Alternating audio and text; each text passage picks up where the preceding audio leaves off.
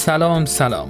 من سهیل مهاجری هستم و با یه داستان دیگه از مجموعه سوپ جوجه برای روح در خدمتتون خواهم بود.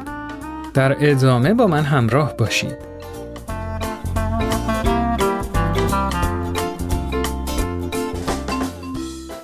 انسان با هر تجربه‌ای که در آن راست بایستد و با ترسهای خود روبرو شود قدرت، شهامت و اعتماد به نفس به دست می آورد. النور روزولت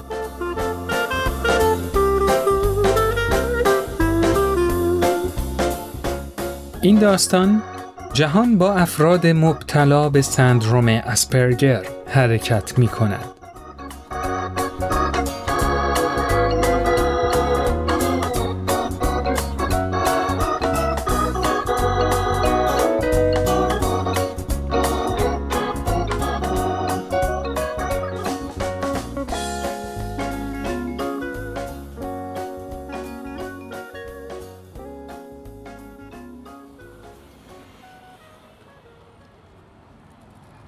انگلستان، لندن اواخر سال 1998 اولین روزی که رایا به طور کامل توی کشور خارجی گذروند. این اولین کشور از چند کشور اروپای غربی بود که همراه یک گروه به اونجا می‌رفت. جرأت کرد و چند قدمی از هتل دور شد تا رسید به یه ایستگاه مترو. خب ظاهرا از این ایستگاه هر جا که بخوام می‌تونم برم. خیلی دلم می‌خواد برم ساختمون پارلمان رو ببینم. خب دیگه برم تا دیر نشده. اما یهو خشکش زد. ای وای نه چرا همه چیز اینجوری شد؟ خدای من اینجا خیلی شلوغه. نمی‌تونم برم. ای وای. بیماری رایا که هر روز باهاش زندگی می‌کرد عملی شدن آرزوش رو ناممکن کرد. بیماری اون نوعی اختلال زیستی عصبی موسوم به سندروم اسپرگره.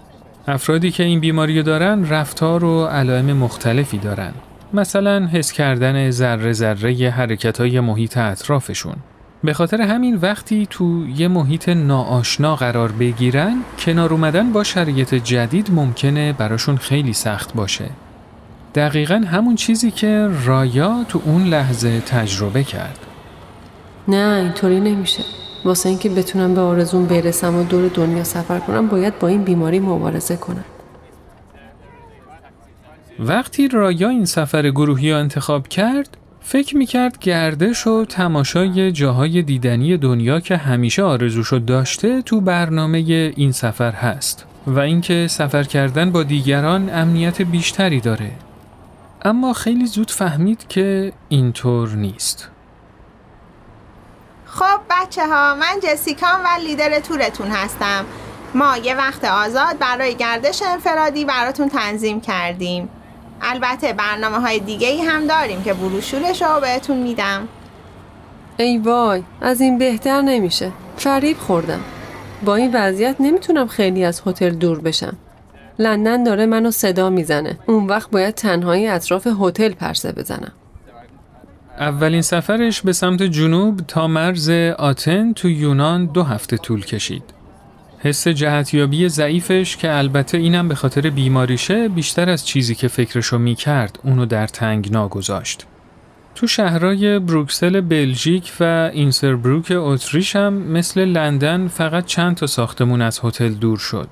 با این حال بازم شبا تو این دوتا شهر بی هدف گم می‌شد و همش از خودش می‌پرسید وای حالا چطوری هتل رو پیدا کنم اوه یه پلیس اونجاست آقا ببخشید می‌خوام برم به این آدرس البته چند باریم با یکی دو نفر از گروه بیرون رفت تا یک کمی بگردن ولی باید همش به اونا تکیه می‌کرد و با این کار فقط حس بیکفایتی بهش دست می‌داد. وقتی برگشت آمریکا فهمید که یه چیزی باید عوض بشه. از اعماق وجودش به این باور رسید که علاقش به مسافرت و گردش قویتر از ناتوانی های ناشی از بیماریشه. حدود یک سال و نیمی فجایع اولین سفرش به خارج از کشور زجرش می‌داد تا اینکه تو پاییز 1999 حس کرد که باید برگرده لندن. با خودم عهد می کنم به طور مستقل با مترو و اتوبوس همه دیدنی های این شهر بزرگ رو ببینم. هر قدرم که به چشمم ترسناک بیاد و هزار بارم که گم بشم برام مهم نباشه. خب حالا واسه این که مستقل باشم که واقعا آرزوشو دارم باید بتونم نواقصی که دارم با دو تا کار جبران کنم. اول یادم باشه قبل از سفر حتما نقشه دقیق شهر رو تهیه کنم و خوب بررسیش کنم. بعدش وقتی دارم یه جایی میرم از افراد محلی بپرسم دارم راهم و درست میرم یا نه. حتی اگه مجبور بشم همه جا این کار رو انجام بدم. این کار می‌تونه حس جدیابیم و مدیریت کنه. برای خیلی از افراد مبتلا به سندروم اسپرگر همین نزدیک شدن و ارتباط گرفتن با افراد محلی خودش چالش بزرگیه چون در کل افراد خوشمشربی نیستن نکته اصلی این بود که برای رسیدن به آرزوهاش باید این کار رو انجام می‌داد. تو اولین سفرش یکی از دوستاش از ویرجینیا همراهیش کرد. همه جا با هم بودن ولی رایا باید طوری رفتار می‌کرد که انگار تنهاست و باید سعی می‌کرد بفهمه چطور راه خودشو پیدا کنه و دوستش فقط زمانی مداخله می‌کرد که رایا راه و اشتباه می‌رفت.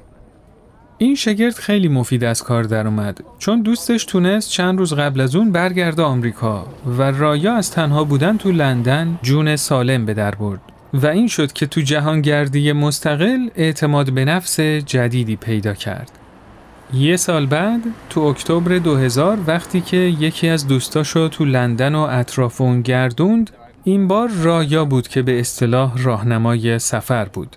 البته هر از گاهی حس جهتیابیش خطا می کرد ولی استقامت به خرج می‌داد و نتیجه نهایی سفری پر از گشت و گذار و موفقیت آمیز بود.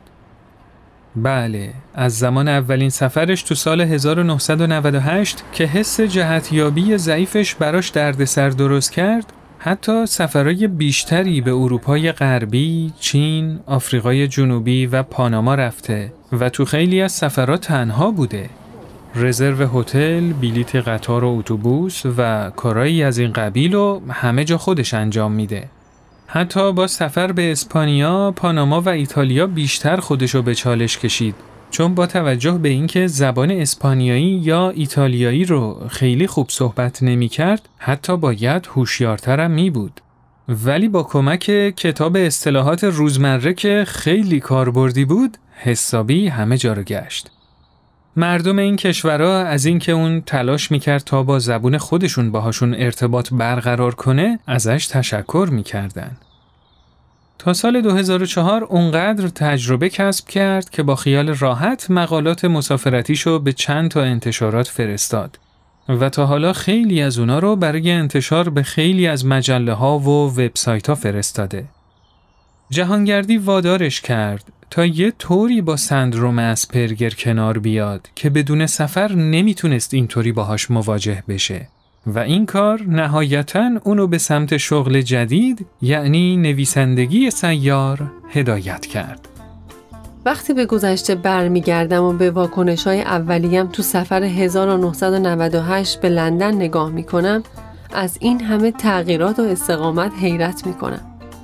مشکلات من کم و کم به قوت خودش باقیه ولی حالا می‌دونم که می‌تونم با اونا مقابله کنم و کوله باری از خاطرات و مهارت واسه برخورد با ناتوانیم کسب کردم. البته هنوز در مورد رفتن به جاهای ناشناخته و بودن تو محیطهای ناشنا مطمئن نیستم و در برابر بار احساسی زیادی که برام ایجاد می‌کنه احساس ضعف می‌کنم. اما اینم می‌دونم که می‌تونم واکنش خودم رو کنترل کنم و از تجارب گذشتم استفاده کنم.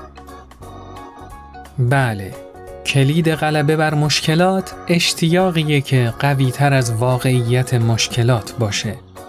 این همون کشف درونیه که افراد رو هدایت می‌کنه تا راه های غلبه بر مشکلات رو پیدا کنن.